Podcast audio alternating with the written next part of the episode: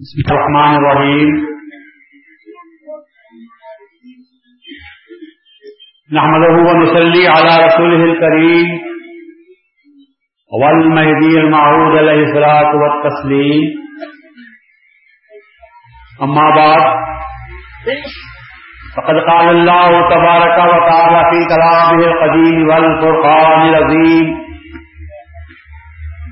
أعوذ بالله من الشيطان الرجيم بسم الله الرحمن الرحيم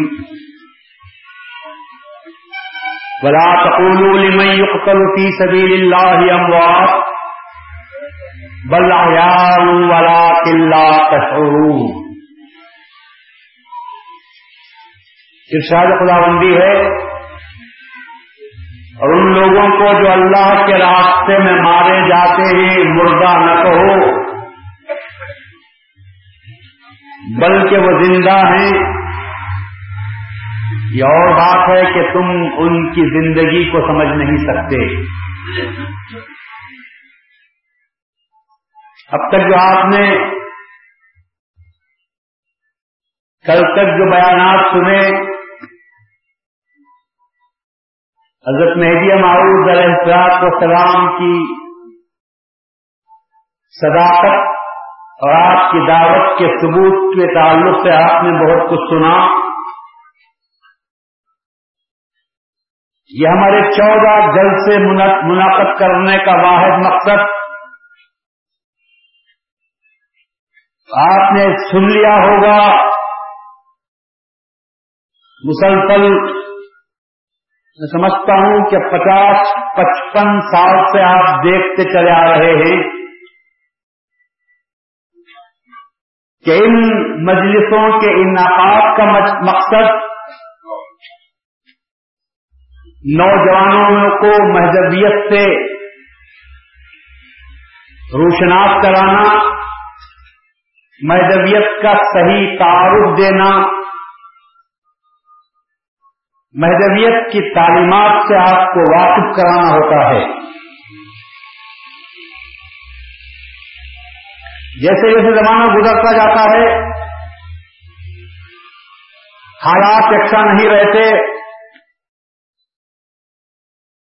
فقط زمانہ سفر نہیں کرتا، زمانے والے بھی سفر کرتے رہتے ہیں۔ الفاظ کا بھی سفر ہوتا ہے، معنی کا بھی سفر ہوتا ہے۔ رسول اللہ صلی اللہ علیہ وسلم کے زمانے میں جو الفاظ تھے اور ان کے جو معنی تھے، وہ معنی آج باقی نہیں رہتے، نہیں رہے۔ اور مہدی معروف علیہ السلاط والسلام کے زمانے میں جو الفاظ کہے جاتے تھے، پانچ سو سال سفر کرنے کے بعد ان الفاظ میں وہ معنی باقی نہ رہے، جو کچھ پہلے جب سے کہ سفر شروع ہوا تھا، وہ تھے۔ بہت کچھ حالات بدل جاتے ہیں۔ جب حالات بدلتے ہیں تو انسان کے خیالات بھی بدلتے ہیں۔ اس زمانے میں مذہب کی جو پکڑ تھی لوگوں پر، کیا آج آج آپ میں میں فقط نوجوانوں کی بات نہیں کر رہا ہوں؟ میں عام بات کر رہا ہوں، کیا آج آپ میں مذہب کی وہ پکڑ پائی جاتی ہے؟ پہلے جو خدا کا خوف تھا، پہلے جو انسانیت دوستی تھی، پہلے جو غربا اور مساکین سے ہمدردی تھی، پہلے دوسروں کے لیے جو اپنا وقت دینے کا خیال نکالتے تھے، کیا آج کی دنیا میں ان باتوں کو آپ سمجھنے کے لیے تیار ہیں؟ آپ سب یہ کہتے ہیں کہ پہلے گھر کو چرا، تو بعد میں مسجد کو چرا۔ لیکن اسلام جو تعلیم دیتا ہے، وہ یہ دیتا ہے کہ مسجد کو چراغ کو اللہ روشن کر دے گا۔ پہلے دوسرے کے گھر میں چراغ رکھو، اس کے بعد اپنے لطیف کر کرو۔ مسجد تو اللہ روشن کرنے والا ہے۔ اللہ تعالیٰ اپنی مسجد کو آپ روشن کر لے گا۔ لیکن بازو کے گھر والے کو اگر وہ برہنا ہے، تمہارے پاس دو جوڑ کپڑے کے ہیں۔ اگر تم نے ایک جوڑا اسے نہ دیا تو تم مسلمان کیسے؟ مہدی معاؤد علیہ السلام تو نے فرمایا کہ وہ شخص منافق ہے کہ جس کے پاس کپڑے کے دو جوڑ ہوں اور اس کے بازو پڑوس میں رہنے والا اگر برہنا رہتا ہے اور تم نے اسے دو جوڑوں میں سے ایک جوڑا کپڑے نہیں دیے تو تم مہدوی مسلمان کیسے؟ تم تو منافق ہیں۔ اگر تمہارے پاس دو نوالے کھانے کے ہیں اور پڑوس میں کوئی شخص بھوکا ہے تو تم کو دو نوالے کھانے کا حق نہیں، جب تک کہ اس میں سے ایک نوالا اس کو نہ دے دیا جائے۔ اگر نہ دے تو وہ منافق ہے۔ کیا اس تعلیم پر عمل کرنے والے اس وقت موجود نہیں تھے؟ ارے ایسے بھی تھے جنہوں نے ایک نوالا بھی نہیں کھایا، بلکہ دونوں نوالے اس کو دے دیے اور پانی پی کر خدا کا شکر ادا کیا۔ اس بات کا کہ آج ایک نیکی تو اللہ نے ہم سے ایسی کروائی کہ قیامت کے دن ہم کہہ سکتے ہیں کہ بار یا تعالیٰ کوئی نیکی تو میرے پاس نہیں، مگر ایک دن ایسا ہوا تھا کہ میں بھوکا رہ کر دوسرے کو کھانا کھلا دیا ہوں۔ اگر وہ تو نقطہ نواز ہے تو میری اس نیکی کو اگر تم نے، میں نے جو کام کیا کسی کو دکھانے کے لیے نہیں ریاکاری کے لیے نہیں پسندوں کے لیے نہیں نام آوری کے لیے نہیں بلکہ میں نے فقط تیری خوشی کے لیے، تیری خوشنودی حاصل کرنے کے لیے وہ کام کیا ہے۔ اگر وہ کام تجھے پسند آ جائے، اور اللہ تبارک و تعالیٰ اتنا بڑا نقطہ نواز ہے کہ تمہاری ساری زندگی گناہوں میں بسر ہو اور ہماری ایک نیکی کو بھی اللہ قبول کر لے، تو اللہ اس نیکی کے ٹوپل میں سارے گناہوں کو جلا کر پا کر مگر وہ اتنا بھی غیور ہے۔ وہ اتنا بھی قہار ہے کہ اگر ہماری ساری زندگی نیکیوں میں بسر ہو اور تھوڑی دیر کے لیے بھی ہمارے سر میں غرور کا سودا سمجھ آئے تو اللہ تعالیٰ کہتا ہے کہ اس کی نیکیوں کی ہمیں ضرورت نہیں ہے، اس کی نیکیوں سمیت اس کو دو میں ڈال دیا جائے۔ ہمیشہ اللہ تبارک تعالیٰ سے ڈرتے رہنے کی ضرورت ہے۔ اور ڈرنے والوں نے اتنا ایسا بھی کام کیا ہے کہ روزہ کھولنے کے لیے بیٹھے ہوئے ہی اچانک دستک ہوتی ہے۔ دیکھتے ہیں کہ مسافر موجود ہے۔ بیوی سے پوچھا جاتا ہے کہ سب کیا حال ہے؟ تو کہا، کھانا تو ہم دو کا ہی موجود ہے۔ تیسرے آدمی کے لیے کوئی گنجائش نہیں۔ بچے بھی بھوکے ہیں۔ تو کہا، ایسا کر دو، میں کھانے کے لیے بیٹھتا ہوں۔ اس کو لے کر این وقت جب وہ کھانا شروع کرے تو چراغ کو بجھا دو۔ چراغ کو بجھا دو۔ تاکہ وہ میں حرکت کھانے کی جیسی کرتا ہوں، میں کھانا نہیں کھاؤں گا۔ وہ روزے دار پورا پیٹ بھر کر کھانا کھا لے۔ بچ جائے تو ہم کھا لیں گے۔ اچانک ہوا چلتی ہے۔ اچانک اس کا پلو لگ جاتا ہے اور چراغ بج جاتا ہے۔ مسافر کہتا ہے سل جاؤ تو کہتے ہیں کہ گھر میں تیل بھی نہیں ہے اور گھر میں دیا کڑائی بھی نہیں ہے۔ تم بسم اللہ کھانا شروع کرو۔ کھانا کھانے لگتا ہے اور جب پورا کھانا کھا لیا گیا اس کے بعد بچے خود بھوکے ہوتے ہیں، مگر احساس نہیں ہوتا کہ ہم بھوکے رہتے خدا کا شکر ادا کیا کہ کھانا مسافر پیٹ بھر کر کھانا کھا لیا۔ تو کیا یہ ادا اللہ تبارک و تعالیٰ کو پسند نہیں آتی؟ محدودیت جو تعلیم دیتی ہے، یہ سارے قربانی کی جو تعلیم دیتی ہے، بہت بڑی تعلیم ہے۔ اور حقیقت میں محدودیت اگر آپ سننا چاہتے ہیں، جاننا چاہتے ہیں، تو یاد رکھو دو ہی باتیں ہیں جس میں جو آپ کو محدودیت میں ملیں گے۔ ایک تو یہ کہ اللہ کی اطاعت خلوص کے ساتھ کی جائے اخلاق کے ساتھ اللہ کی اطاعت کی جائے۔ اور دوسرے یہ کہ بندگان خدا کے ساتھ، محبت کے ساتھ خدمت کی جائے۔ یہ دو باتیں نہ ہو تو وہ دین کیسا؟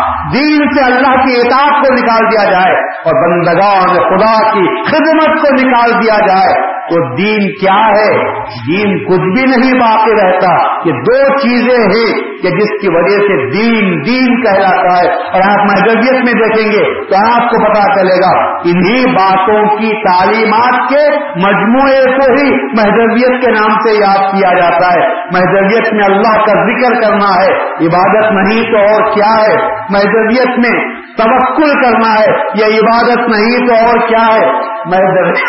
محدودیت میں سبیت ہے، جو کچھ آتا ہے، بانٹ کر کھانا ہے۔ یہ بندگان خدا کی خدمت نہیں، تو اس کو اور کس نام سے آزاد کرتے رہیں گے؟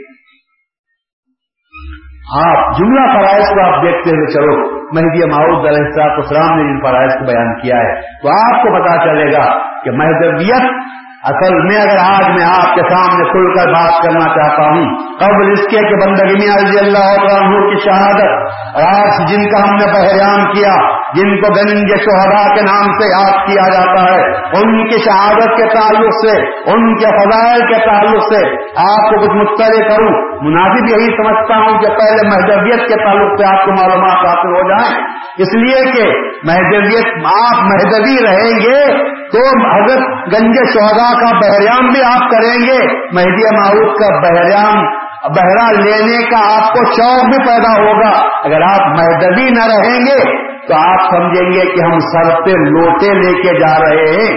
اور یہ سر پہ لوٹے لے جانا، یہ پانی کا ڈال دینا، یہ چنوں کا لے لینا، یہ کیا بات ہے؟ ہمارے بزرگوں نے کیا، ہم بھی کر رہے ہیں۔ خبردار، مہدی معروف نے رسم کو منع کیا ہے، عادت سے منع کیا ہے، بدعت سے منع کیا ہے۔ اگر آپ ان تمام چیزوں کو رسوم کے طور پر کرتے ہیں، بات سمجھ میں نہ آئے کیونکہ بڑے کرتے ہیں، ہم بھی کر لیتے ہیں۔ میں سمجھتا ہوں کہ ایسا کرنے سے نہ کرنا بہتر ہے۔ ایسا کرنے سے نہ کرنا بہتر ہے۔ رسم کی میں دین میں کوئی گنجائش نہیں، عادت کی دین میں کوئی جگہ نہیں، اور بدت کے لیے تو دین اس کو اس کا انکار کرتا ہے صاف طور پر کہتا ہے کہ بدتیوں کے لیے ہمارے پاس کوئی جگہ نہیں ہے۔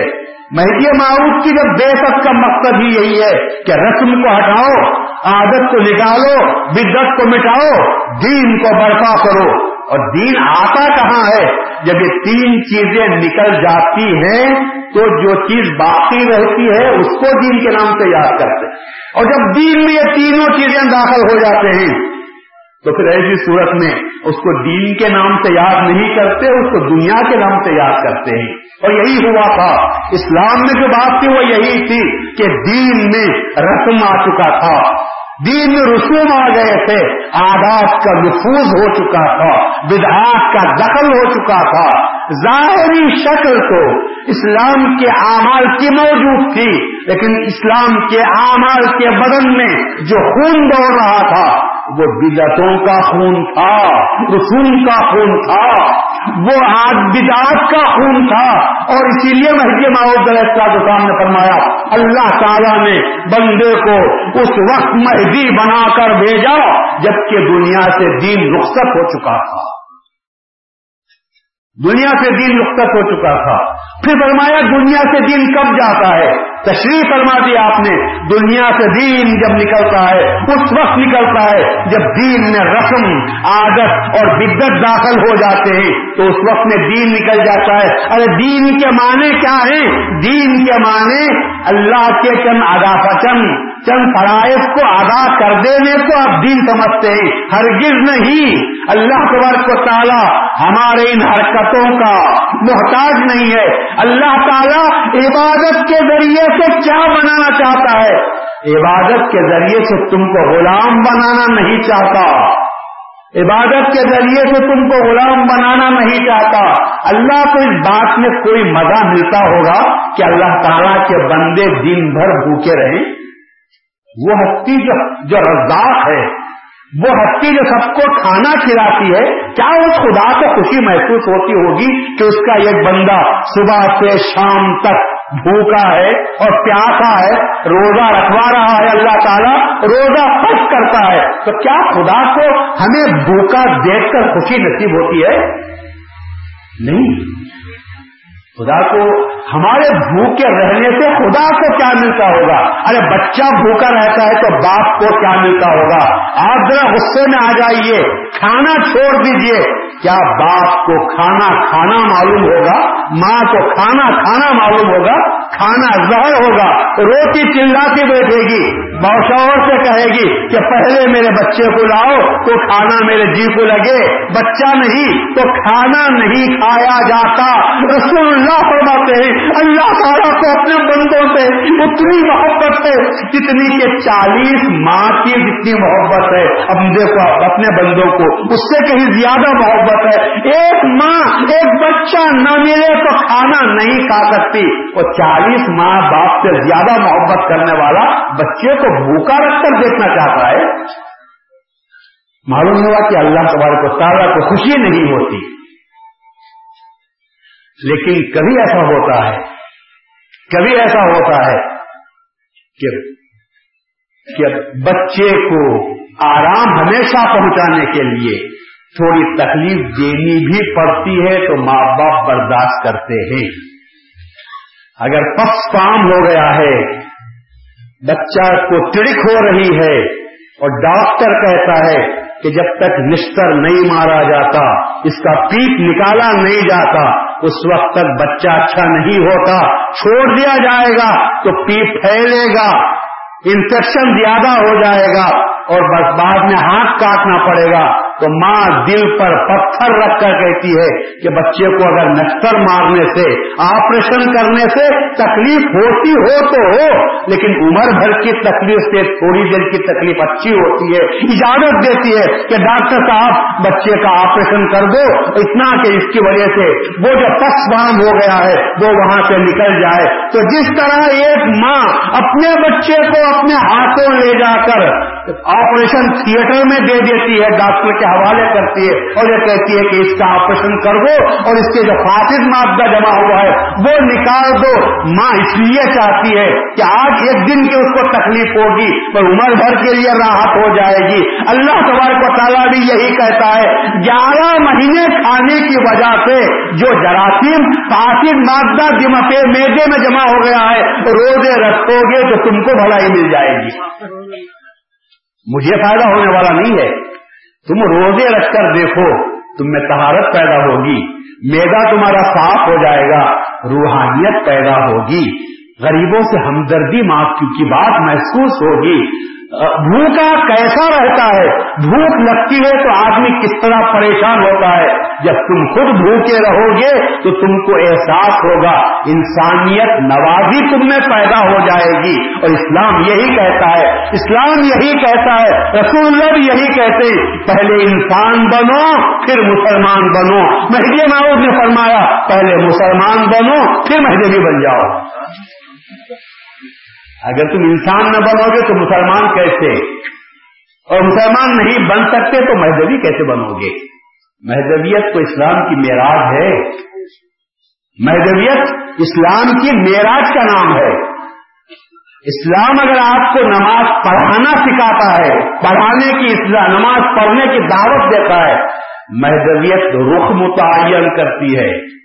نتیجہ لکھ کر آپ کو پہنچاتی ہے۔ اور جس کو اسلام کہتا ہے کہ خدا اس کو سجدہ کرو مہدویت کہتی ہے کسے سجدہ کرتے ہو۔ غائب کو سجدہ کرنا ٹھیک نہیں برسوں سے غائب کو سجدہ کر رہے ہو۔ اتنی طرف و طرف کو پیدا کر لو کہ جس کو زمین سجدہ کرتی ہے وہ سامنے آ جائے اور دیکھ کر سجدہ کرو غائب کیسے سجدہ کرتے رہو گے؟ اس اسلام کہتی ہے، اللہ اکبر، خدا کو پکارو اور محدودیت یہ کہتی ہے پکارو تو جواب بھی پاؤ۔ یہ کیا بات ہے کہ ہمیشہ تم پکارتے رہتے ہو؟ تمہارا خدا جب اندھا نہیں، تمہارا خدا جب بہرا نہیں، ایک دوست کو تم پکارتے ہو، اس کے گھر پہ جا کے پکارتے ہو، تو فوراً جواب دیتا ہے یا کسی اپنے کام کرنے والے کو، بھائی کو بھی بھیجتا ہے کہ کون ہے دیکھو، وہ جواب دیتا ہے۔ اور گھر میں ہو، جب معلوم ہو جائے کہ میرا فلان دوست آیا ہوا ہے، تم فوراً جس حالت میں ہو، اس حالت میں چاہ کو کھینچتے ہوئے آتے ہو، اس سے ملتے ہو۔ جب ایک دوست دوست کے گھر پر جاتا ہے، اس کا یہ سلوک ہے، اللہ کے گھر کو ہم جائیں، اللہ اکبر کہیں، رو رو کر پکاریں۔ اور خدا جواب نہ دے تو بتاؤ، کیا خدا انسان سے زیادہ نہ شکرا ہوا؟ کیا اس انسان سے زیادہ بہرا ہے وہ؟ رسول اللہ تو فرماتے ہیں کہ تم کس کو پکارتے ہو؟ خدا بہرا نہیں ہے، خدا اندھا نہیں ہے۔ خدا تمہارے دل کی پکار کو بھی جانتا ہے۔ تمہارے زور سے پکارنے کی ضرورت نہیں۔ سر دے میں سر رکھ کر آہستگی کے ساتھ پکارو۔ خدا تمہارے دل کی بات کو سنتا ہے، جواب دیتا ہے۔ تو مہدی آؤ فرماتے اللہ اکبر، تم کہو۔ تو خدا کہتا ہے تقبیر تحریمہ میں تم کھڑے ہوتے ہو اور جب کہتے ہو، اللہ اکبر۔ اور خدا کہتا ہے لبہ کا اے بندے، میں حاضر ہوں۔ تو نے مجھے پکارا، میں حاضر ہوں۔ تمہارے کان نہ سنتے ہو تو الگ بات ہے، مگر سننے والوں کے کان سن بھی لیتے ہیں۔ سننے والوں کے کام سن بھی لیتے ہیں۔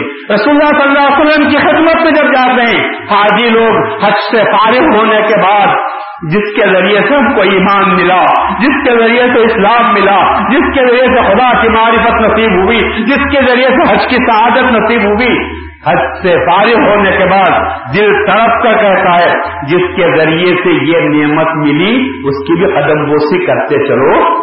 پہلے اس کے در پر بھی جانا چاہیے، کیونکہ اگر رسول نہ آتے تو حج نہ ملتا، رسول نہ آتے تو خدا نہ ملتا، رسول نہ آتے تو خدا سے معرفت نصیب نہ ہوتی، رسول نہ آتے تو یہ نیکی کا دروازہ نہ کھلتا۔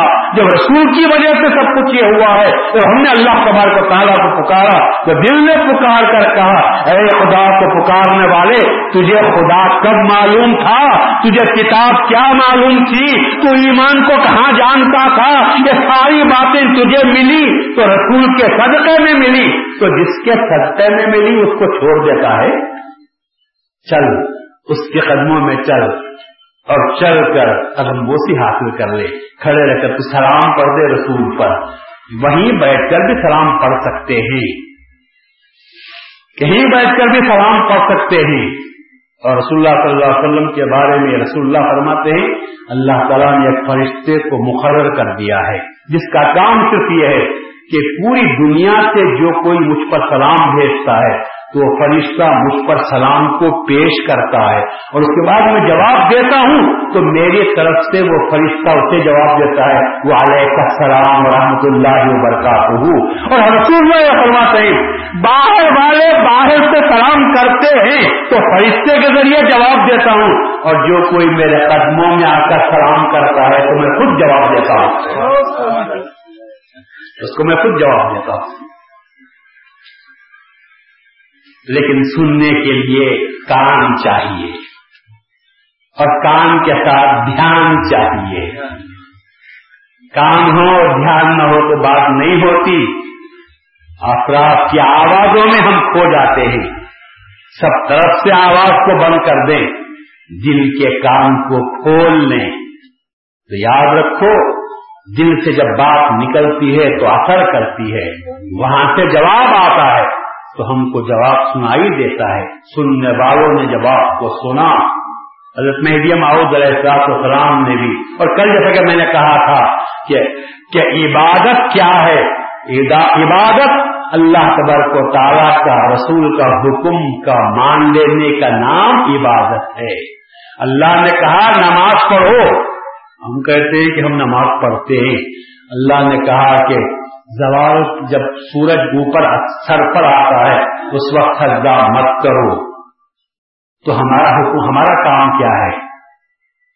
رک جانا۔ ہم کہیں گے نہیں، ہم تو اس وقت بھی تجھے چھوڑیں گے نہیں۔ خدا کہتا ہے تمہاری عبادت نہیں، یہ میری عبادت نہیں کر رہے ہو نب کی عبادت کر رہے ہو۔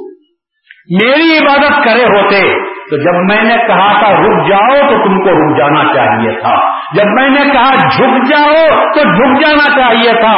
بات فقط رکنے اور جھکنے کی ہے۔ اسی کو میں دین کے نام سے یاد کرتا ہوں۔ خدا نے کہا جھکو، ہم کو جھکنا چاہیے۔ تو خدا نے کہا رکو، ہم کو رک جانا چاہیے۔ عبادت جھکنے اور رکنے کے سوا ہے کیا عبادت؟ دین پورے کا پورا۔ جھکنے میں ہے، رکنے میں ہے پر اپنے نفس کی طرف سے نہیں نہیں۔ حکم خدا کی بنیاد پر، حکم رسول کی بنیاد پر جا خدا نے کہا جھک جاؤ تو جھک گئے، خدا نے کہا کھاؤ تو کھائے، خدا نے کہا اب رک جاؤ۔ فل اسٹاف رمضان کا مہینہ آ گیا ہے۔ فل اسٹاف کے ساتھ ہم نے کہا ہم رک گئے۔ اور لوگوں نے کہا کیوں؟ تو کہا خدا کا حکم ہے، نہ ہم کو کھانے سے محبت ہے، نہ ہم کو چھوڑنے سے محبت ہے۔ عید کا چاند نظر آ گیا۔ اور لوگوں نے کہا کہ نہیں، انتیس نے تیس روزے رکھیں گے۔ اب ہم کہتے ہیں کہ سر، تیسواں روزہ رکھو گے چاند نظر آنے کے بعد حرام کا کام کر رہے ہو۔ اس لیے کہ خدا کو تمہارے بھوکے رہنے سے مطلب نہیں۔ خدا دیکھنا یہ چاہتا ہے کہ تم میرے بندے ہو یا نق کے بندے ہو۔ جب ہم نے ثابت کر دیا ہمارے عمل سے کہ ہم اللہ تبارک تعالیٰ کے بندے ہیں اسی لیے میں بھی ماحول رہتا تو سامنے سام آیا لوگوں، عجیب بات ہے، رمضان میں تو روزے رکھتے ہو، رمضان میں تو تم حلال چیزوں سے روزہ رکھتے ہو۔ رمضان میں تم روزہ رکھتے ہو، حلال چیزوں سے۔ کھانا حلال تھا، چھوڑ دیا۔ پانی حلال تھا، چھوڑ دیا۔ چائے حلال تھی، چھوڑ دیا۔ شربت حلال تھا، چھوڑ دیا۔ بیوی حلال تھی، چھوڑ دیا۔ حلال چیزوں کو چھوڑا۔ رمضان کا مہینہ ختم ہوا۔ شوال کا چاند دیکھا۔ حرام بھی چالو ہو گیا۔ میرے بہت نے فرمائی عجیب مسلمان ہیں، حلال چیزوں سے روزہ رکھتے ہو، یہ ایک مہینہ۔ اور گیارہ مہینے حرام سے بھی پرہیز نہیں کر سکتے، یہ تمہارا کیسا روزہ ہوا؟ حالانکہ الٹا کام یہ ہے، اللہ تعالیٰ نے کہا کہ حرام مت کھاؤ، گیارہ مہینے حرام کا روزہ رکھا۔ پھر اللہ نے کہا کہ انہوں نے چھوڑ دیا ہے تو کس کے لیے چھوڑا ہے؟ میں آزمانا چاہتا ہوں۔ اب اللہ نے رمضان میں کہا، اب حلال بھی چھوڑ دو۔ ہم نے کہا، حلال بھی چھوڑتے ہم کو نہ حرام معلوم ہے، نہ حلال معلوم ہے۔ ہم کو تیرا نام معلوم ہے، تیرا حکم ہم کو معلوم ہے۔ تو مہدی معلوم نے کہا کہ بات یہی ہے کہ تم تم رمضان میں حلال کو چھوڑتے ہو۔ تو گیارہ مہینے حرام کا روزہ رکھو۔ اللہ نے کہا، شراب مت پیو۔ شراب نہیں پئیں گے۔ خدا نے کہا، سود مت کھاؤ۔ نہیں کھائیں گے۔ اللہ نے کہا کہ لاٹری حرام ہے، اس کی آمد بھی مت کھاؤ۔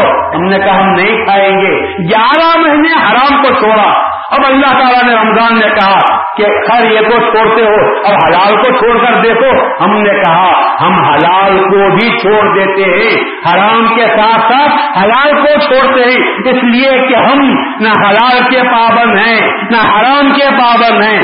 ہم پابند ہیں تو حکم خدا کے پابند ہیں۔ آپ کو قصہ سنایا کا معلوم ہوگا۔ اکبر کے زمانے میں کوئی بیگن لا کر دیا تھا۔ ایک بیگن لا کر دیا۔ اس کا بھرتا بنایا، بغیر بیگن کا تعاون بنایا۔ بڑا اچھا معلوم ہوا۔ اکبر نے کہا کہ سر یہ ترکاری آج تک میں نے نہیں دیکھی سالن اتنا اچھا ہے۔ تو بولے، یہ باہر سے آیا ہوا ہے۔ تو بولے، آج محل کے بغیچے میں بیگن ہی بیگن ڈال دو تو بیگن پک ڈالے گئے بیگن پکے۔ روز بیگن کھانے لگا۔ کھجلی شروع ہو گئی اس کو خارج جیسا میں کل بول رہا تھا۔ خارج شروع ہو گئی۔ تو پھر اس کے بعد لوگوں نے اس کو پہلے پوچھا تھا یہ بیگن ہے کیا چیز؟ تو کہا، بیربل نے جہاں پنا، بیگن بڑی اچھی چیز ہے۔ آپ کو جب پسند آ گئی ہے، بیگن اچھی چیز ہے۔ اسی وجہ سے کسی ترکاری کو تاج نہیں ہے۔ بیگن کے سر پر اللہ نے تاج رکھا ہے۔ بیگن کے سر پر اللہ نے تاج رکھا ہے۔ اسی لیے کہ سارے سارے ترکاریوں میں یہ تاج ہے، تاجور بادشاہ ہے۔ تو اچھا بادشاہ نے کہا لگا دو اس کو۔ اور روزانہ دسترخوان کو میں بیگن دیکھنا چاہتا ہوں، اس لیے کہ اس کے سر پر تاج ہے، ہم بھی تاج والے ہیں، یہ بھی تاج والی ترکاری ہے۔ اس کو پکاؤ۔ روز پکا کر کھانے لگے تو کھجلی ہونے لگی، خون سب خراب ہو گیا۔ حکیم کو بلا کر بتایا تو حکیم نے کہا، جہاں پنا یہ سارا فساد بیگن کی وجہ سے ہوا ہے، آپ کھانے رکھتے ہیں۔ تو بادشاہ کی آنکھیں کھلی، اس نے کہا، ہزار بیربل، یہ کیا کہہ رہے ہیں؟ یہ کہتے ہیں، طبیب کہتے ہیں بیگن خراب چیز ہے، خون کو فاسد کر دیتا ہے تو کہا جہاں پنا اس لیے اللہ تعالیٰ نے اس کی دم میں میخ ماری ہے۔ حوال شاہ نے کہا، کیا کہتے ہو؟ پہلے کہا کہ صاحب، اس کو کرتے تاج ہے اور اب کہتے ہو کہ میخ مار دی گئی ہے۔ یہ کیا بات ہے؟ کہا، نہ میں میں بائگن کو دیکھتا، نہ تاج کو دیکھتا، نہ میں میخ کو دیکھتا، میں تمہاری پسند کو دیکھا۔ تمہاری پسند آئی تو میں نے تاج رکھ دیا۔ تم کو نا پسند آئی تو میں نے میخ کو میں بیرن کا غلام نہیں ہوں میں آپ کا غلام ہوں۔ اسی طرح ہم بھی نہ کھانے کے حلال کے حرام ہیں غلام ہیں، نہ حرام کے غلام ہیں۔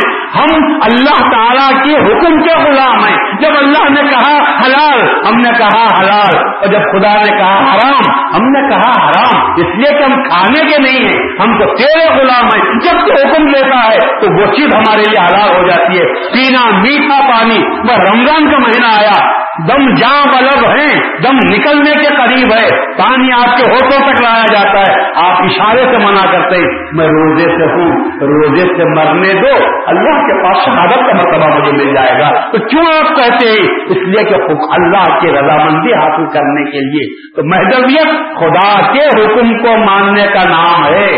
محدویت نے کبھی بھی چیزوں کو نہیں دیکھا محدویت نے اللہ کے حکم کو دیکھا، اللہ کی رضامندی کو دیکھا، اللہ کی ذات کے دیدار کی طرف میں جب دنیا آئی تو دنیا کو چھوڑا، ماں باپ آئے تو ماں باپ کو چھوڑا، بھائی بہن آئے تو ان کو چھوڑا۔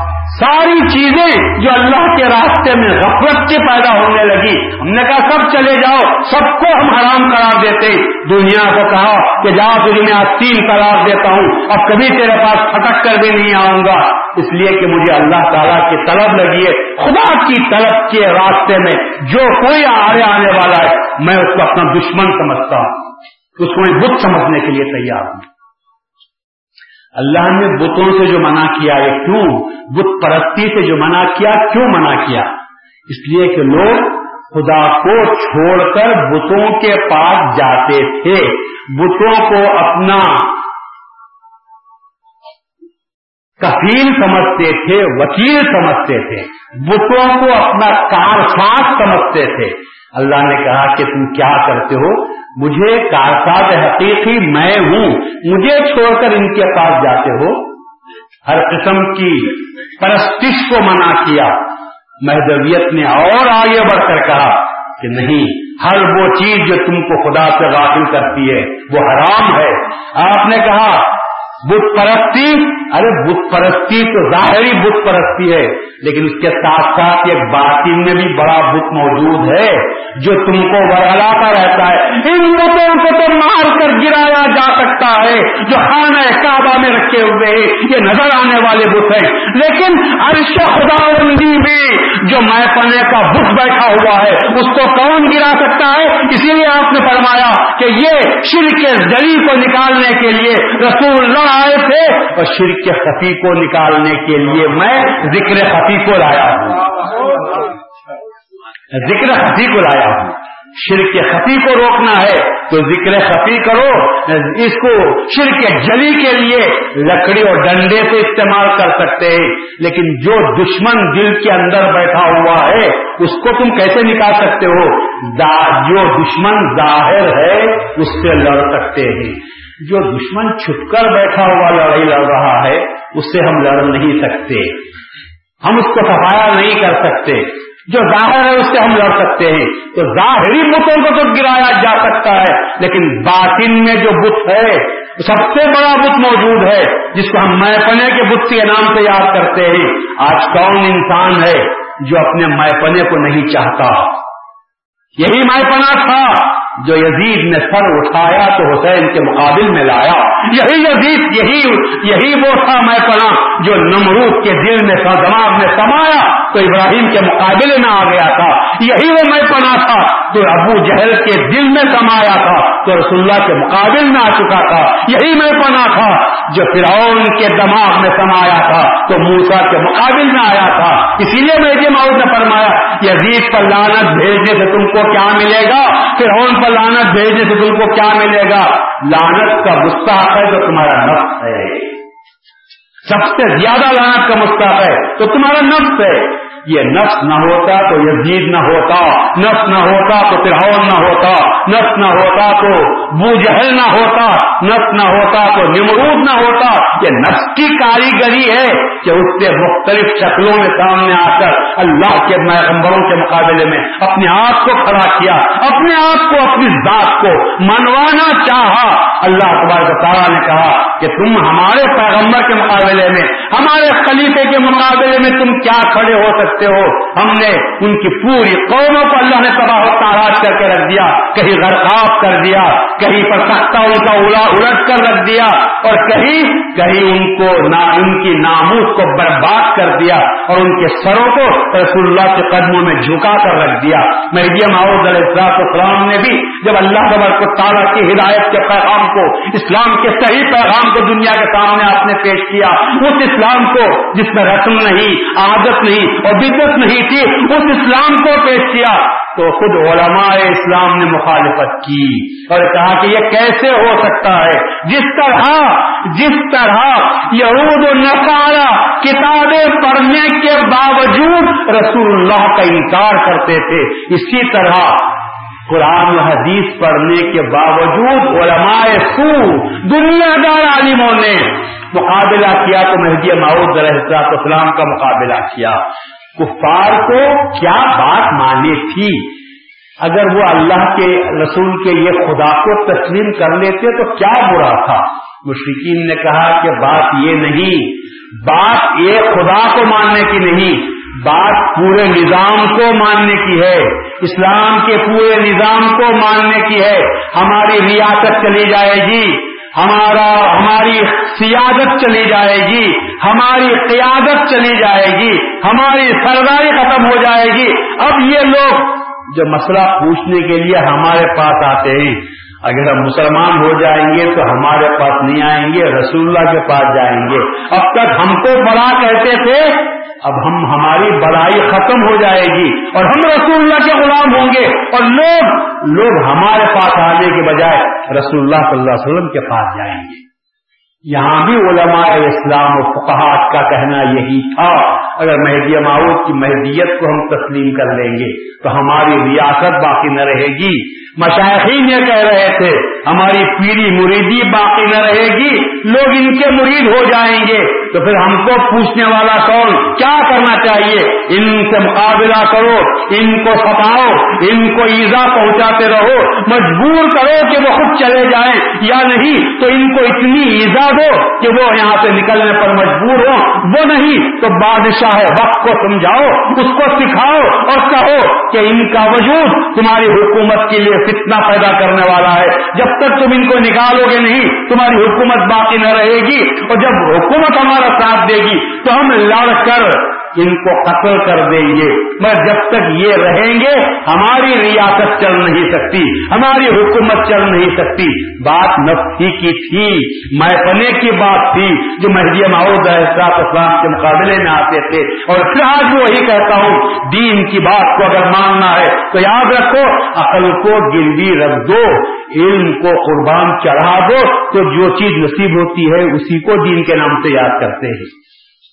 اگر آپ عقل کو گروی نہیں رکھیں گے، اگر آپ علم کے بل بوٹے پر چلیں گے، تو دین آپ کو نصیب نہیں ہو سکتا۔ علم جھکنے کا، دین اللہ کے سامنے جھکنے کا نام ہے۔ دین اللہ تعالی کی بات کو ماننے کا نام ہے۔ حضرت مہدی ماؤد صاحب السلام حد سے پارے ہوئے، دعویٰ فرما دیا منی تبانی فہو مومن خانہ کعبہ کا طواف کرتے وقت میں آپ نے رکن امانی اور مقام ابراہیم کے درمیان کھڑے ہو کر دعویٰ فرمایا۔ میاں قاضی علاؤ الدین بدری رحمت اللہ رضی اللہ تعالیٰ عنہ اور بندگیاں شاہ نظام رضی اللہ تعالیٰ منا اور صدقنا کہا۔ اور اس کے بعد جتنے آپ کے ساتھی تھے، تین سو تیرہ جو بیراگی ساتھی تھے، ان سبوں نے آپ کی تصدیق کی۔ اس کے بعد بدویوں نے عربوں نے آپ کا آپ کی تصدیق کی۔ پھر مہدی معروف السلام نے نو مہینے وہاں پر قیام فرمایا۔ لوگوں کو، عربوں کو مہدیت کے آپ نے دعوت دی۔ بحث مباحثے کے بعد ہزاروں نے آپ کے دعوے کو قبول کیا۔ اس کے بعد مہدی معروف السلام اونٹوں کا کرایہ دیتے ہی مدینے کو جانے کے لیے بات طے کر لیتے ہیں کہ مدینہ جانا چاہیے۔ طے بھی ہو گئی، تاریخ اونٹوں کا کرایہ دے دیا گیا کہ ایسے میں حضرت رسول اللہ صلی اللہ علیہ وسلم، مہدی معروض علیہ السلام کے خواب میں آتے ہیں اور یہ کہتے ہیں کہ بھائی، اب تمہارے دعوے کا وقت ہندوستان میں آ چکا ہے۔ ہم اور آپ غیر تو نہیں ہیں، میرے میں اور آپ میں جدائی نہیں ہے۔ آپ میرے پاس کیا آتے ہو؟ میں آپ کے پاس آ گیا ہوں۔ آپ ہندوستان جاؤ اور دعویٰ کرو کہ دعوے کا وقت قریب آ چکا ہے۔ اب میں آپ سے پوچھتا ہوں کہ مہدی معروف کا اس کے باوجود مدینے کو جانا عبادت، اللہ کے رسول کی اطاعت یا اللہ تعالیٰ کے حکم کی رسول کی بغاوت ہوتی تھی۔ مہدی معروف کو سلام اطاعت رسول کرنے والے تھے۔ جب اللہ کے رسول نے خود آ کر کہا اور زیارت کا مقصد کیا ہے؟ زیارت کا مقصد ہمارے اور آپ کے پاس کیا ہوتا ہے؟ زیارت کا مقصد یہ ہوتا ہے کہ وضو کر لیا جائے، پھول خرید لیا جائے اور خبر پر لے جا کر پھول چڑھا کر سورہ فاتحہ پڑھ کر آ گئے۔ ہمارے پاس زیارت کا یہ معنی ہے۔ عربی میں زیارت کے معنی ملا ملاقات کرنے کے ہوتے ہیں زیارت کے معنی ملاقات کرنے کے ہوتے ہیں اسی لیے رسول اللہ نے فرمایا منظارنی باد موتی فقط دارنی فی حیاتی۔ جس نے میرے مرنے کے بعد بھی جس نے مجھ سے ملاقات کی، وہ یہ سمجھے کہ میری زندگی میں اس سے مجھ سے ملاقات کی۔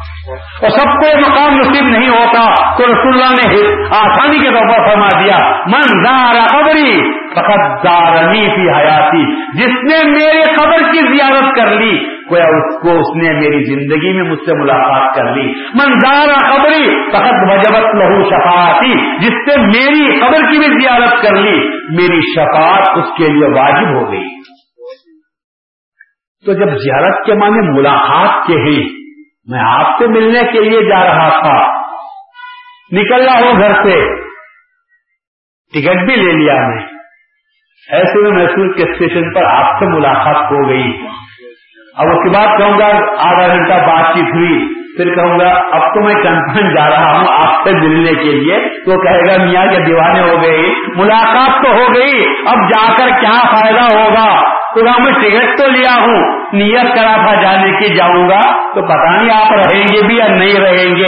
ارے، ملاقات کا مقصد جب پورا ہوا، تو جانے کا کیا مقصد ہے؟ ارے، جا کر ملنا چاہتے تھے، آ کر مل لینے کے بعد اب پھر جانا، حکم کی خلاف ورزی کرنا، یہ کیسی بات ہو سکتی تھی؟ اسی لیے میں یہ ماؤد رہے فرام نے کرا واپس لیا یا چھوڑ دیا، اس کے بعد ہندوستان کو واپس آئے۔ آپ یہ کہہ سکتے ہیں، رسول اللہ کو نیکو تو مہدی معاؤد کا حکم ہوا تھا، رسول اللہ صلی اللہ علیہ وسلم نے مہدی کو حکم دیا تھا کہ ہم اور آپ غیر نہیں، آپ چلے جاؤ۔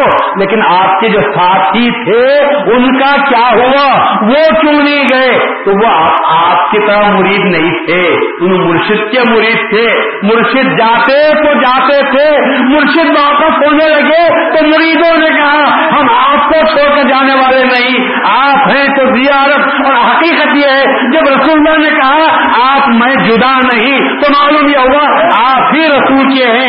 ہم آپ کو دیکھ رہے ہیں تو رویا ہم نے رسول کو دیکھ لیا۔ اب ہمارے پاس وہاں جانے کی کیا ضرورت ہے؟ وہ ہم نے رسول کو دیکھ لیا۔ جس کی زیارت ہونی تھی جب ہو گئی اور آپ نے دیکھ لیا، کس کو دیکھا؟ جب آپ نے رسول کو دیکھا، ہم نے آپ کی آنکھوں کو دیکھا اور آپ غیر بھی تو نہیں تھے۔ وہی شکل، وہی صورت، وہی سیرت، وہی نقشہ، وہی ناک، وہی قد، وہی خاص، جب ہر چیز وہی ہے، تو اور پھر جب رسول اللہ نے فرما دیا، میں اور آپ غیر نہیں تو آپ کو یہاں آنے کی ضرورت نہیں۔ وقت جائے گا، آپ ہندوستان جائیے، وہاں پر دادے کا وقت قریب آ چکا ہے۔ تو حضرت مہدی ماؤ دلحسلام احمد آباد آتے ہی کاش کی مسجد میں، سن نو سو تین ہجری میں، یہ سن نو سو ایک کا واقعہ تھا۔ سن نو سو تین ہجری میں آپ نے پھر احمد آباد میں دعویٰ فرمایا ہے۔ اس کے بعد پھر بڑی تشریف لاتے ہیں۔ سن نو سو پانچ ہجری میں پھر آپ وہاں پر دعویٰ فرماتے ہیں۔ تو ایسی صورت میں کیا ضرورت تھی مہدی ماؤد علیہ السلام کو جانے کی؟ جاننے کا مقصد جب پورا ہو چکا تھا مہدی ماؤد دیکھو مہدی ماؤد رسم کے لیے آیا نہیں تھا، حقیقت کو لیا ہوا تھا، حقیقت میں زیارت جب ہو گئی، اب جانا رسم تھا۔ اور مہدی نے فرمایا، دین میں رسم کی کوئی گنجائش نہیں ہے۔ میں کچھ بھی اور لوگ کچھ بھی بولیں گے میں جا کر آ جاتا ہوں۔ یہ رسم کی بات تھی۔ مہدی ماؤ رسم کے پابند نہیں تھے۔ جب ملاقات ہو گئی، آپ کو ایک کسی طرح کا واقعہ ہے، حضرت عبد الرحمان جامع عاشق رسول تھے۔ عبد الرحمان جامع عاشق رسول، مہدی ماؤس سے کچھ پچاس سال یا سو سال پہلے کی بات ہے۔ اللہ کے بڑے محبوب بندے اور رسول اللہ صلی اللہ علیہ وسلم کے عاشق تھے۔ سچے عاشق، کلام عبد الرحمان جامی رحمۃ اللہ علیہ کا کلام آپ ناتیہ کلام جو انہوں نے لکھا ہے تو پڑھتے جاؤ، فارسی میں کلام ہے، پڑھتے جاؤ، ایسا معلوم ہوتا ہے کہ ایک عاشق تڑپ رہا ہے اپنے معشوق سے ملنے کے لیے۔ ایک پروانہ ہے جس کو سما سے دور رکھ دیا گیا ہے۔ بلبل ہے جو گل کے لیے تڑپ رہا ہے۔ وہ وہ آواز وہ سوز ہے، وہ گداز ہے کلام میں کہ پڑھنے والے کے دل کو موم کر دیتا ہے۔ عبد الرحمان جامی نے حج کیا۔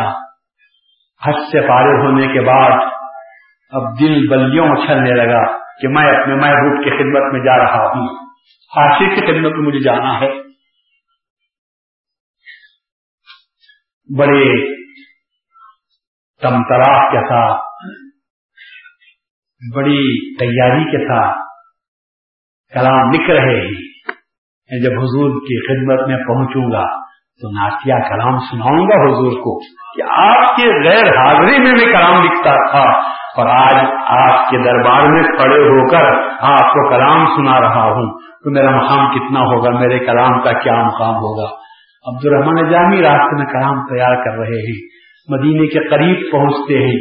تو دیکھتے ہیں کہ وہ جو تمبو ڈالے گئے تھے، ڈیرے ڈالے ہوئے تھے، وہاں لوگ لالٹین لے کر کسی کو ڈھونڈ رہے ہیں۔ پولیس والے ہی کسی کو تلاش کر رہے ہیں۔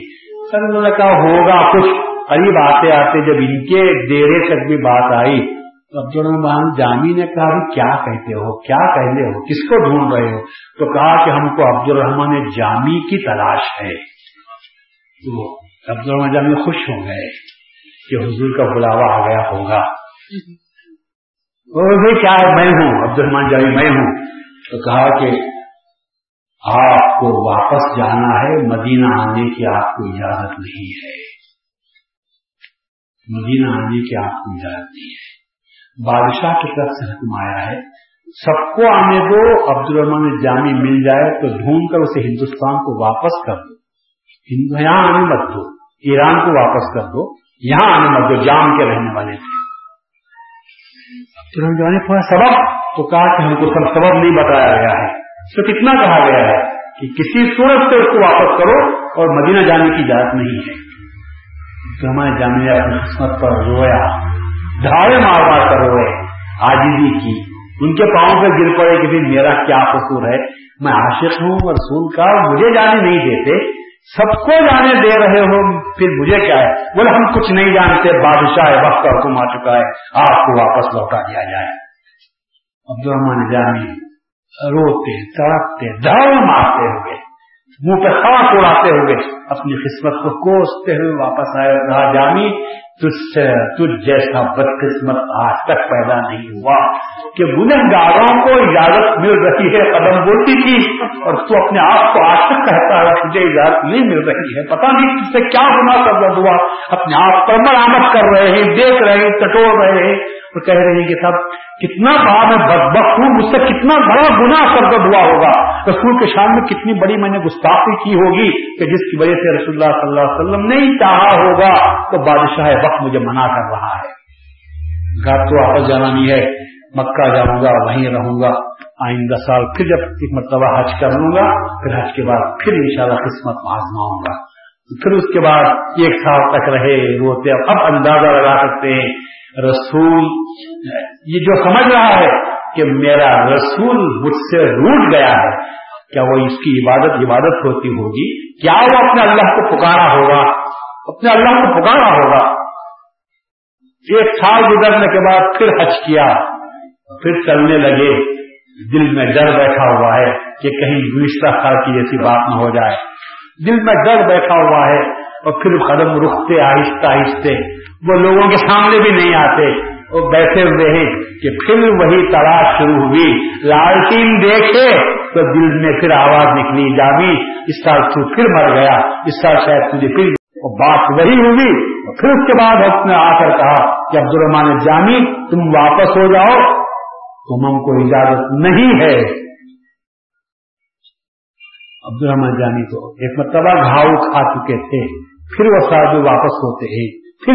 پکڑ کر روتے ہیں، دعا کرتے ہیں کہ میرے کیا گناہ ہے اللہ، بخش دے، مجھے رسول کی خدمت میں جانے دے۔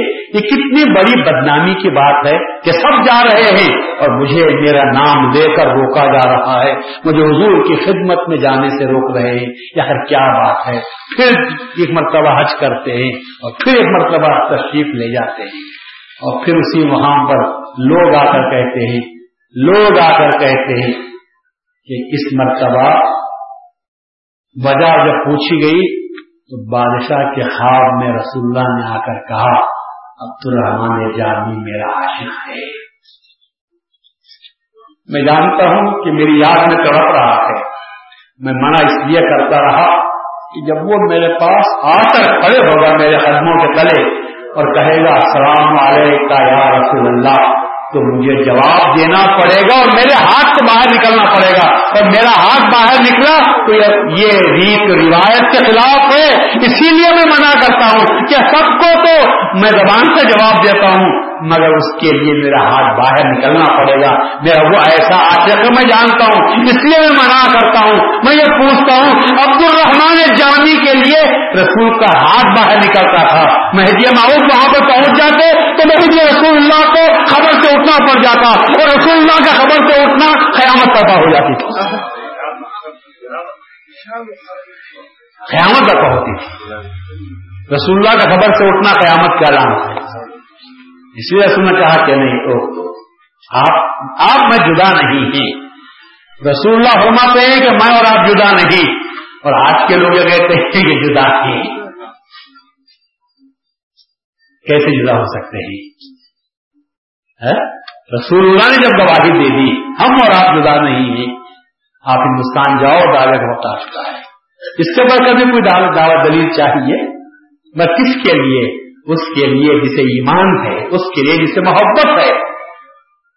رسول اللہ صلی اللہ علیہ وسلم کے کہتے ہیں کہ دربار میں پہنچے کیا آنے دو اس کو۔ جب رسول اللہ صلی اللہ علیہ وسلم کے دربار میں عبد الرحمان جامی پہنچتے ہیں مدینے کو اور قدم پر سجدہ کرتے ہوئے جب رسول اللہ صلی اللہ علیہ وسلم کے مزار مقدس کے سامنے جا کر کھڑے ہوتے ہیں اور کہتے ہوئے جب اشار پڑھتے ہیں تو شیر جب اس مقام پر پہنچتے ہیں، بسلام آمدم جوابم دے، مر ہمیں بر دلے خرابم نے۔ اے رسول، میں سلام لکھ کر لایا ہوا ہوں۔ بسلام آمدم جوابم دے۔ میرے سلام کا جواب دیجیے۔ اور مر ہمیں بر دلے خرابم اور میرے زخمی دل پر اپنے ہاتھ کا مرہم رکھ دیجیے تو بندہ بڑھاؤ کہتے ہیں کہ رسول اللہ کا ہاتھ باہر نکلا جسے عبد الربال جامی نے چوم لیا۔ یہ عام لوگوں نے دیکھا۔ عام لوگوں نے دیکھا کہ ہاتھ باہر نکلا رہا والے کا سلام اور عبد الرحمان جامی نے اس ہاتھ کو چوم لیا۔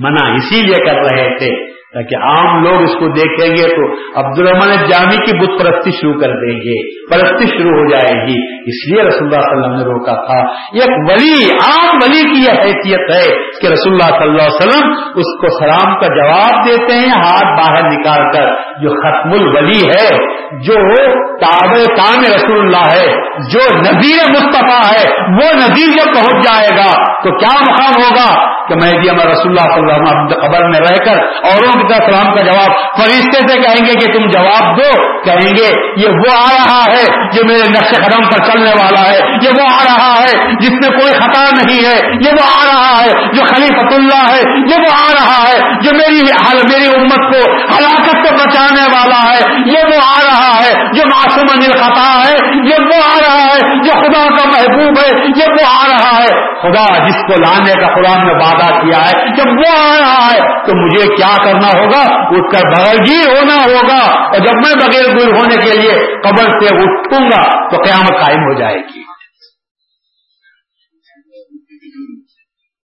تو میں جب یہ مہدی ماحول شاد شام کا مقام بہت بڑا مقام ہے۔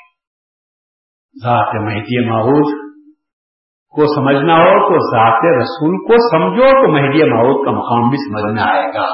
مگر اگر رسول کو ہی بشر کہو گے تو مہدی ماحول کو کیا کہو گے؟ یہ شر کا مادہ ذہن سے نکال دو۔ شر کا مادہ ذہن سے نکال دو۔ اپنے علم کو برباد کر دو قدموں تلے رسول کے۔ اپنی عقل کو رسول کے قدموں تلے نابود کر دو۔ پھر اس کے بعد جو عقیدہ بنتا ہے، یہ وہ عقیدہ ہے جسے رسول اللہ پسند کرتے ہیں۔ یہ وہ عقیدہ جسے رسول اللہ پسند کرتے ہیں۔ یہ وہ عقیدہ جسے خدا تعالیٰ پسند کرتا ہے۔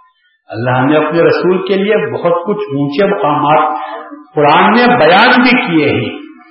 اللہ نے رسول کو ہم جیسا نہیں چھوڑا، ہم جیسا نہیں چھوڑا، احکام دے دیے کہ رسول تمہارے جیسا نہیں ہے۔ اس کے ساتھ تم کو اچھا سلوک کرنا چاہیے، بہتر سلوک کرنا چاہیے۔ اور یہاں تک میں کہنے کے لیے تیار ہوں، خدا کے ساتھ بے ادبی تم کر لو تو کر لو۔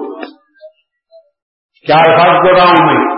خدا کے ساتھ دیوانے پن میں بے ادبی کر لو تو کر لو، رسول کے ساتھ ہوشیاری سے رہو۔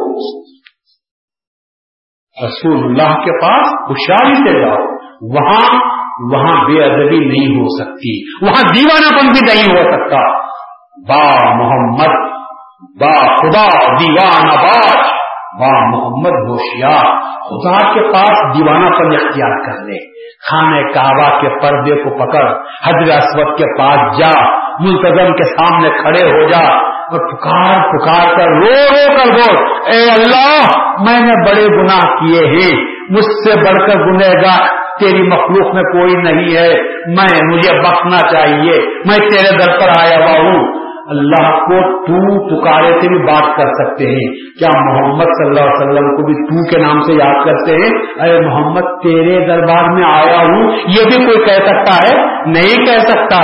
اللہ کو آئے کہہ دو۔ اللہ معاف کر دے گا۔ محمد کو آئے کہو تو اللہ تبارک کو تارا محمد کو اللہ کا تو اللہ کو بھی معاف نہیں کرے گا۔ رسول اللہ رحمت اللہ امین ہونے کے ناطے معاف کر دیں گے۔ تو خدا کہے گا، تجھ سے جو بے ادبی کرتا ہے، میں اس کو ادبی ادبی کی سزا دے دوں گا۔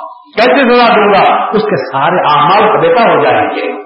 اس کو خبر تک نہ ہوگی، اس کے سارے نیکیوں کو میں برباد کر دوں گا۔ فقط تیری گستاخی چار میں گستاخی کرنے کی وجہ سے۔ اسی لیے کہتے ہیں کہ رسول اللہ صلی اللہ علیہ وسلم کے ساتھ ہوشیاری کے ساتھ جانا چاہیے۔ اللہ کے پاس جاؤ تو دن دناتے ہوئے جاؤ۔ محمد کے پاس جاؤ تو پاؤں کو نرمی کے ساتھ رکھو۔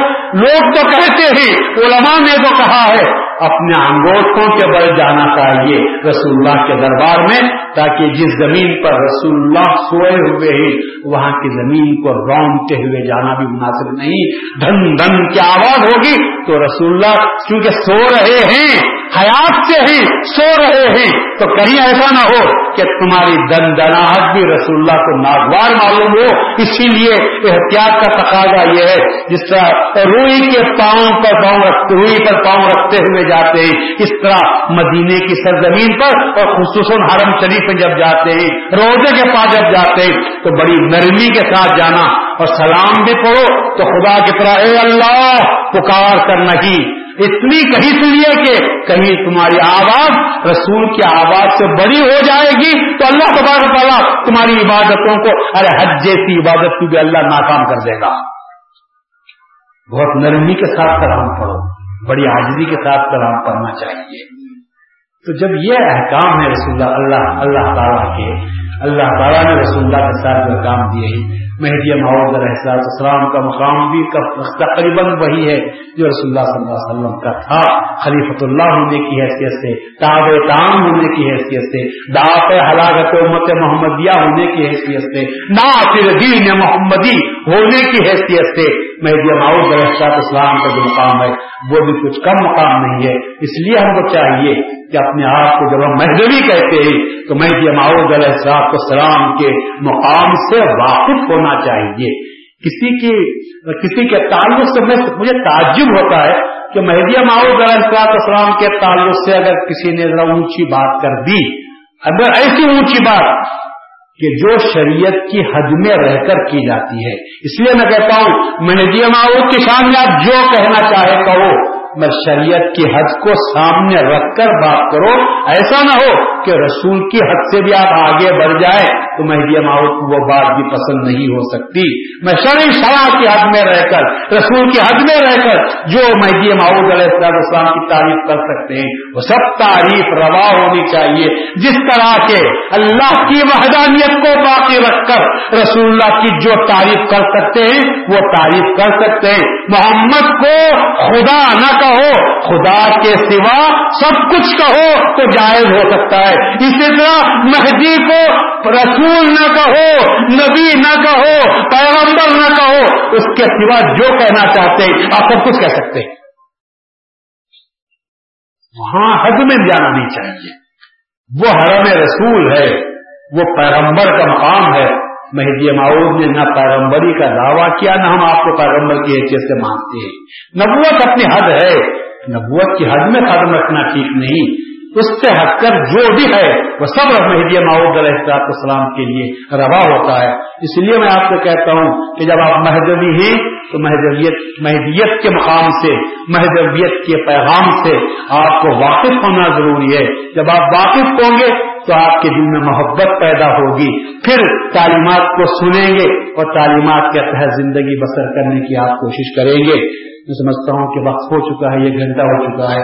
کبڈی بھی آپ کو آپ کو کھیلنے جانے والی ہے۔ اس لیے میں اپنی اسی مقام پر اس تقریب کو ختم کرتا ہوں اور دعا کرتا ہوں کہ بار تعالیٰ یوں تو میں دیکھ رہا ہوں کہ بڑی کثیر تعداد میں مرد، نوجوان، عورتیں، بچے بہت ہی کثیر تعداد میں آ رہے ہیں۔ اے اللہ، یہ جو آ رہے ہیں، تو اچھا جانتا ہے کہ دنیا کی کسی چیز کو حاصل کرنے کی غرض سے نہیں آ رہے ہیں۔ اپنا قیمتی وقت دے رہے ہیں۔ تو اے اللہ، تیرے حبیب اور تیرے خلیفے کی تعلیمات کو سننے اور اپنے آپ کو محدودیت کے پیغام سے ریس اور آراستہ کرنے کے خیال سے آ رہے ہیں۔ اے اللہ، ان کی تو سچی طرح بجھا دے۔ ان کی جو پیاس ہے، اس پیاس کو بجھا۔ اللہ ان سب اتحاد اتفاق کی دولت عطا فرما۔ نیکیوں سے محبت عطا فرما۔ برائیوں سے دوری ان کو عطا فرما۔ وہ سراط مستقیم دکھا تو دیا ہے۔ اس سراط مستقیم پر تو لے کے چل، جس پر تیرا انعام و اکرام ہوا۔ اور اس راستے سے بچا جن پر تیرا غضب نازل ہوا اور جو گمراہ ہو کر ہو گئے جو گمراہ ہو گئے ہیں، وہ گمراہوں کے راستے سے ان سب نوجوانوں کو بچا۔ وہ آپ دوان اللہ العالمین۔ آج گنج شہدا کل ان کا عیسار ثواب کے لیے انشاءاللہ کل عیسار ثواب کے بارے میں تقریر کروں گا اور آپ کو بتاؤں گا کہ حضرت بحرام کرتے ہیں عرس کرتے ہیں تو اس سے ہم کو کیا ملنے والا ہے؟ کیوں کرتے ہیں؟ یہ سارے ثواب کرنا چاہیے یا نہیں کرنا چاہیے؟ میں سنا کسی نے چٹھی کل لکھی تھی مجھے کہ کچھ لوگ یہ کہتے ہیں کہ یہ سارے ثواب بکواس ہے۔ یہ سارے ثواب بکواس ہے۔ میں کہتا ہوں، وہ کہنے والے کے دل میں خناس ہے جب تو وہ بکواس کہہ رہا ہے، ورنہ ورنہ تو اس بکواس کے نام سے یاد نہیں کر سکتے۔ وہ قرآن کہتا ہے پناہ مانگو، وسواس الخناس، اس وقت سے پیدا کرنے والے خناس سے جو لوگوں کو کچھ سکھا کر پھر پیچھے ہو جاتا ہے۔ سامنے نہیں آتا لوگوں کے، خیال ڈال دیتا ہے اور پھر پیچھے ہو جاتا ہے۔ اللہ یوس میں جو پی سدور ناس منر جن کے جو لوگوں کے سینوں میں کچھ برائی ڈال دیتا ہے اور پیچھے ہو جاتا ہے، ہم اس کو تو دیکھ نہیں سکتے، بس جو لوگ سامنے آتے ہیں، ان کی بات سامنے آ جاتی ہے۔ تو اس وسوسات اور خلنات سے پناہ مانگتے ہوئے انشاءاللہ کل حضرت کے چونکہ گنج شہدا کی نیاز کھچڑا کر پکایا جائے گا، آپ تمام حضرات کو میں دعوت بھی دیتا ہوں کہ کھچڑے کی نیاز کھانے کے لیے آئیں، ادب سے بیٹھے تبرک سمجھ کر کھائیں۔ انشاءاللہ ہر کھانے میں ہر کھانے کی ایک کا ایک وسط ہوتا ہے۔ شادی جی کا کھانا کھاؤ تو دل میں فرحت ہوتی ہے۔ لڑکا کھانے کو طبیعت چاہتی ہے۔ اور چہلم کا کھانا کھاؤ تو مایوسی رہتی ہے۔ اس لیے رسول اللہ فرماتے ہیں، مردے کا کھانا زندوں کے لیے جائز نہیں ہے۔ اگر تم زندہ رہنا چاہتے ہو تو مردوں کے کھانے سے بچتے رہو۔ اس لیے کہ مردوں کا کھانا فقیروں کے لیے جائز ہے جو مردے ہو گئے ہیں۔ تو فرمایا کہ مردے کا کھانا دلوں کو مردہ کر دیتا ہے۔ وہ ہم کو معلوم نہیں ہے، وہ جب رسول اللہ فرماتے ہیں، تو معلوم یہ ہوا کہ بسم اللہ کا کھانا، شادی کا کھانا منگنی کا کھانا لڑ کر کھاؤ۔ لیکن مردوں کے کھانے سے جہاں تک ہو سکے بچنا چاہیے۔ آپ کہیں گے سب کل کھچڑا پکا رہے ہیں، تو کل جو کھچڑا پکاتے ہیں یہ مردوں کا نہیں، بلکہ زندوں کا ہے۔ ان کی زندگی کو ہم نہیں سمجھتے۔ اسی لیے میں دعوت دے رہا ہوں کہ آؤ، کھاؤ، زندہ رہنا چاہتے ہو۔ قوم کو زندہ رکھنا چاہتے ہو تو کھاؤ اور اللہ سے دعا کرو کہ جس طرح ان نوجوانوں نے، ان بزرگوں نے اپنے آپ کو تیرے راہ میں مہدی کے نام پر مٹا دیا، ان کے کھانے کی برکت سے۔ اے اللہ، ہمارے خون میں وہ روانی عطا فرما، ہمارے قوم میں وہ جوانی عطا فرما، تاکہ ہم میں کے ہر ایک فرد میں بھی وہی خون کی جوانی پیدا ہو جائے، وہی خون میں گرمی پیدا ہو جائے، وہی وفا کا مادہ ہم میں پیدا ہو جائے کہ جس قوم کے لیے ہم جی رہے ہیں، اس قوم پر مرنے کی، ہم میں ادا پیدا ہو جائے تو میں سمجھتا ہوں کہ ہم جو ہے، ہمارا پیدا ہونا اس قوم میں کامیاب ہو جائے گا۔ اس کے ساتھ یہ بھی یاد کرتا ہوں کہ کل کھچڑے کی تیاری کے لیے آپ حضرات سے جو کچھ ممکن ہو کل بارہ بجے کے اندر لا کر جنس کی شکل میں ہو یا پیسوں کی شکل میں ہو، لا کر یہاں پر مسجد میں پہنچا دیں تاکہ کھچڑے کی تیاری میں آپ کا بھی کچھ حصہ ہو سکے۔ اب اس کے بعد اب کبڈی پڑی جائے گی۔ کبڈی کے بعد پھر کبڈی کے بعد میں تصویر ہوگی اور پھر اس کے بعد کل کھچڑے کی تیاری ہے تو آپ سب حضرات وقت پر آ جائیں اور اسی طرح بیان ہوگا اور اس کے بعد میں کچڑے کی نیاز ہوگی اور پرسوں تو آپ جانتے ہیں کہ ٹھیک دس بجے اجماع کا بحرام کا پانی حضرت بندگیاں سید سنگی سید سید الشہدا منت رضی اللہ تعالیٰ کرایا جائے گا۔ اس کے بعد نریلا تقسیم ہوگا اور شام میں جلسہ شہادت مخصوصہ بندگیاں سید خنوی رضی اللہ تعالیٰ اور آپ کے ساتھی جنہوں نے سدراسن میں اپنی جانوں کو اللہ تبارک و تعالیٰ کے حوالے کیا، شہادت کے واقعات بھی آپ سنیں گے۔ اور اللہ تبارک و تعالیٰ جس قوم کو لایا تھا، محبت کرتے ہوئے لایا تھا، اللہ تعالیٰ نے اس قوم کو اپنی محبوب قوم کے ساتھ جو سلوک روا رکھا ہے تو اس کا بھی حال آپ سنیں گے اور ان شاء اس کے بعد چھند شریف بھی پڑھی جائے گی۔ چھند شریف کو بھی سننے کا آپ کو موقع ملے گا۔ پھر اس کے بعد حضرت کے متبرک نیاز بھی ہوگی، اس کو لے کر آپ جا سکتے ہیں۔ تو یہ ہے ہمارے دو تین دن کے کل کے پروگرام ہیں۔ انشاءاللہ جس طرح آپ آپ تک آتے رہے کہ دو دن بھی آپ تکلیف اٹھائیں۔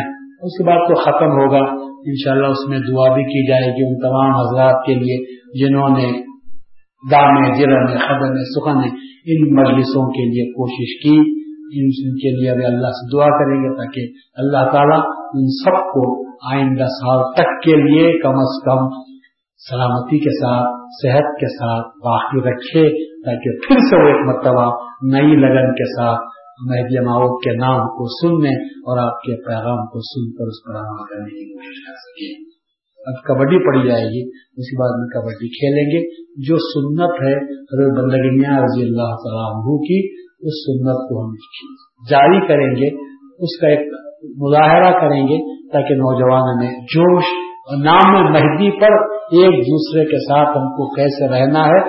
وقت پڑھنے پر ہم کس طرح کام کریں گے؟ ایک ایک مظاہرہ ہوتا ہے۔ وہ سنت طریقے مندگینیا کی سنت ہے۔ اس کو زندہ کریں گے تھوڑی دیر کے لیے تاکہ آپ کو نقشہ ذہن میں آ جائے کہ اس وقت میں کیا ہوا تھا اور ان فقیروں نے کس طرح اپنی مستعدی بتائی تھی کہ نام مہدی پر قربان ہونے کے لیے۔